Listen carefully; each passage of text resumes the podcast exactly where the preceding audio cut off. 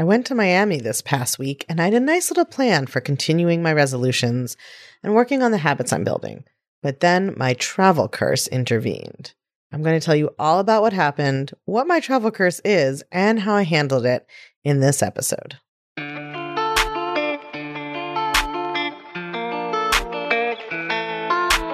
Welcome to Unfuck Your Brain, feminist self help for everyone.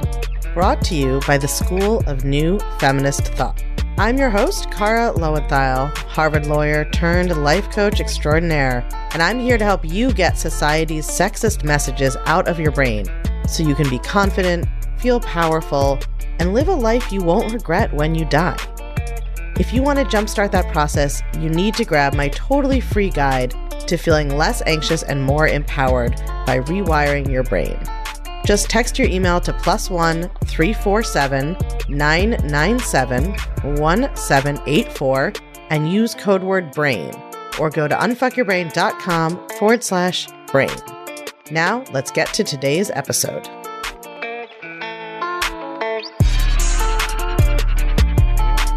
Hello, hello, my little achievement chasers. you all have been eating this podcast series up. The download numbers are wild even for a podcast of my size. So I'm loving that I'm doing this series right now in early 2024 because I'm literally living out what I'm teaching and it's given me so many good examples for teaching around this. So I have some health promoting goals I've been working on this year, particularly around taking more walk breaks during my day because I'm getting stiff just sitting and working so much, adding a book. If you write your own book and you want to sell and market it, that's a second full time job that I added on top of my, well, at least one full time job in running my business, which, as any business owner knows, often is more than one because you're doing multiple jobs in the business. So it's a lot. Anyway, in an ideal world, I would live on like a beautiful nature path or something, but I live in Brooklyn. so I bought myself a little walking pad for my office. And so the first two weeks of the year were pretty good. I met my target most of the time. And then last week I went to Miami for a week for meetings. I had a two day mastermind meeting with the mastermind I've been in since uh, like 2018, which is so wild, like where everyone's business was when it started and where we are now. And then I had a two day meeting with my leadership team in my business and our EOS facilitator. So it was a lot of like long, all day meetings. And I had a whole plan for how I was going to keep walking. And I booked a hotel right next to a pretty beach path. I scheduled myself time to do it. And then my travel curse intervened. So this is the deal with my travel curse. I don't know who cursed me or why about this. Obviously, my life is wonderful in many ways. So I don't consider myself overall cursed, but I do have a weird travel curse. The gentleman consort and I, my partner and I, have a travel curse where no matter where we go, we bring like unseasonably, unreasonably bad weather. So, just to give you one example, last year we went to Morocco and the worst blizzard in 30 years hit while we were driving over the Atlas Mountains. And we almost drove off the cliff multiple times. And once we survived, we survived like a six hour crawl back down the mountain on unplowed roads. We almost got stuck at the top. And then we got to the desert on the other side, which is where we were trying to go, where it continued to rain so much for the next three days that it was like flooded. The desert was flooded. And then the road back over the mountains was closed. It was just bananas. So everywhere we go, it's like this. Even places like we went to Scotland, and Scotland's obviously a raining country it rained so much while we were there that the locals were talking about how rainy it was. And then the other part of our curse is the sun always comes out the day that we leave. so it happened in Morocco, it happened in Scotland, and then it just happened in Miami. So this curse followed me to Miami and it rained every day that we were there, which made walking outside not ideal, especially since I had not brought any rain gear. And I hadn't brought sneakers or workout clothes for using a treadmill because I thought I was just going to take a little walk in my dress and my sandals outside. So that happened. And I also wasn't sleeping well because the bed was much softer than I'm used to. And my brain has this brain travel curse where the first night that I sleep anywhere new, it wakes me up every hour, apparently to make sure we're not getting murdered. I don't know. After the first night, it calms down. But in all in all, I was sleeping later than planned having to go to bed earlier than planned because I needed like longer to be in bed since I was going to keep waking up all the time. And it was raining and it just all did not work out. So, we've all had these experiences where life gets in the way of our goals. And in the past, this would have been a lot of drama, guilt, shame. I would have just given up. Even when I got home, I would feel like I had ruined it by not doing it. You know, I'd already messed up and I wouldn't have gotten back to it. I would have just let it go. But in this case, I had absolutely zero drama about it. And as soon as I came home, I've gotten right back into paying attention to the goal, tracking things in my tracker, right? I've had zero drama getting back to it.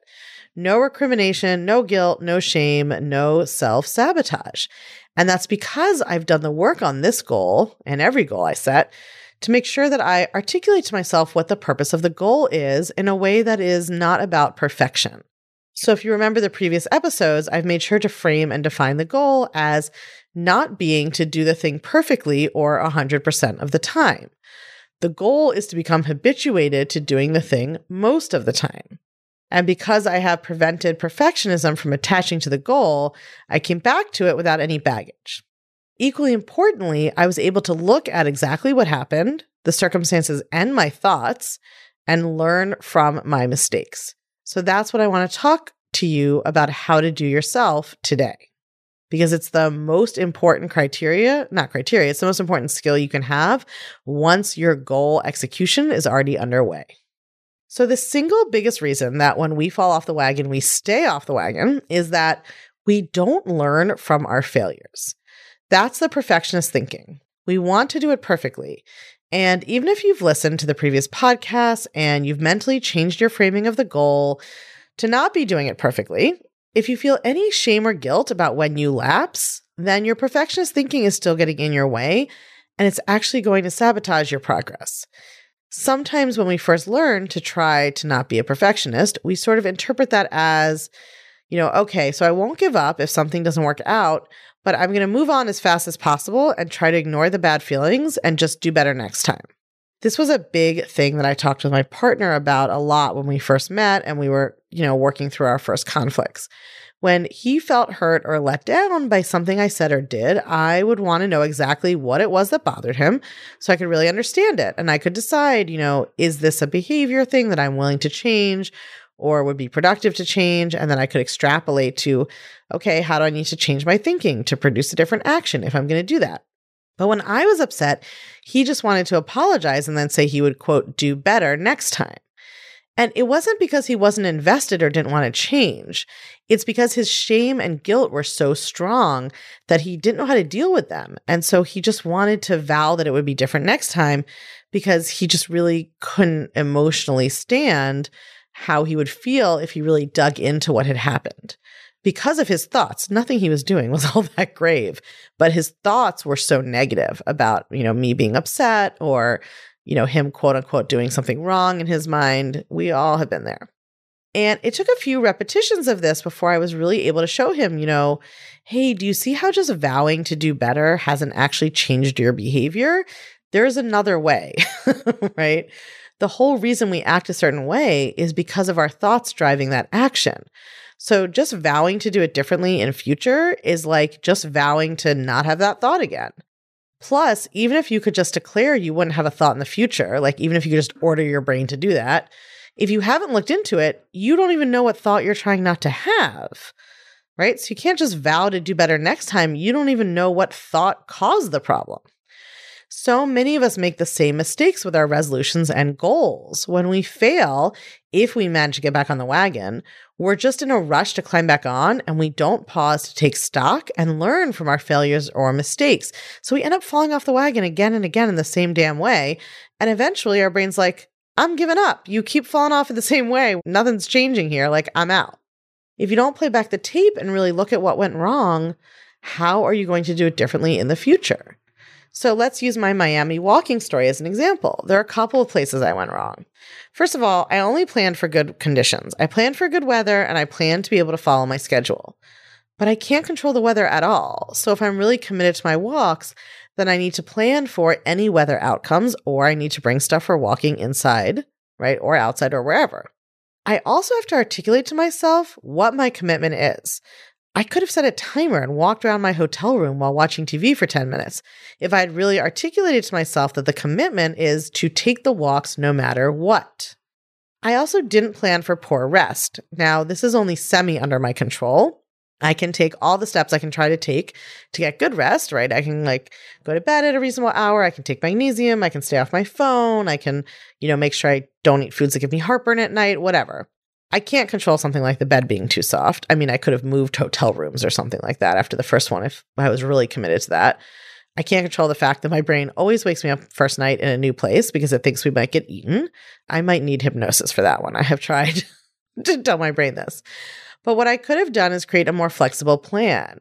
So even if I didn't know the exact contingency, I could have marked two to three times in the day for a walk option and just held that space open and, you know, just been okay with the fact that I was sacrificing some productivity time. Or if it was really the most important thing for me to get done, I could have changed my schedule. I could have canceled or shortened meetings, I could have postponed work I was scheduled to create, etc. Now, that stuff wasn't less important than walking to me in that moment. That's up to me, but I could have considered all the options. So now I've learned so much valuable information about what can happen when I travel. So the next time I travel, I won't be thinking, well, I'm sure the weather will be fine, or even I hope the weather cooperates, or I hope I sleep well. I'll really be planning for the challenges. So this is a perfect example of why you always need mindset and strategy to solve any problem. Just having the strategy doesn't work if your brain is just generating shame and you're mostly motivated to avoid the shame. But just having self compassion also doesn't do the job on its own. You need to think analytically about what happened and how to solve for it. I think this is the huge missing piece for so many women who are trying to change something about their lives. Right? The ability to have enough self compassion to tolerate failing and the analysis to see what went wrong and change it is what got me from zero business experience to being a multiple seven figure CEO, from an idea to a major book deal, from hating my body to loving it, from, you know, being a dating hot mess to being engaged to someone amazing. Like the list goes on and on. Everything I've created came from a version of this process of learning from what didn't work and changing my approach. And as you can see, I'm still using it. I'm using it on things that are big and ambitious, like trying to get my book on the bestseller list. And I'm using it on things that might seem simple to other people. Some people have no problem taking a walk every day, but for me are a big goal. And I have no shame about that. So you might be trying to launch a company or you might be trying to stop watching so much Netflix. Whatever it is, this process of failing and reflecting and adjusting is the key. Next week, we're going to be taking a little bit of a break from this topic, and I'm going to be speaking to my friend Rachel Hart, who is an incredible coach who helps people change their relationship with their drinking. And she's going to be telling us about the drink archetypes, which is a brand new framework that she has created that really helps you understand your drinking, really any substance or activity you're using to numb out. So that's going to be a super fruitful, interesting conversation. And I promise that even if, like me, you don't drink at all, you're using something to manage your emotions. And that's not inherently bad, but you want to understand what you're doing and why so you can work with it if you want to. But then the week after that, I'm going to finish up this series on goal setting, goal achieving, and getting back on the wagon. We unfortunately have had to cancel the Get Back on the Wagon challenge.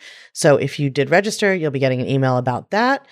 But I am going to share with all of you what I was going to be teaching in that challenge. It was going to be only for paid participants, but now you're all going to get to learn the fail forward review process, which is what I use to diagnose from and learn from a failure. So I'm going to be sharing that on the episode after. So not next week, but the week after. And then we're going to be done with this goal setting resolution series, and we'll be turning our attention to new thought work frontiers. All right, my friends, have a beautiful week. If you're loving what you're learning on the podcast, you have got to come check out the Feminist Self Help Society. It's our newly revamped community and classroom where you get individual help to better apply these concepts to your life along with a library of next level, blow your mind coaching tools and concepts that I just can't fit in a podcast episode. It's also where you can hang out, get coached, and nerd out about all things thought work and feminist mindset with other podcast listeners just like you and me. It's my favorite place on earth and it will change your life, I guarantee it. Come join us at www.unfuckyourbrain.com forward slash society. I can't wait to see you there.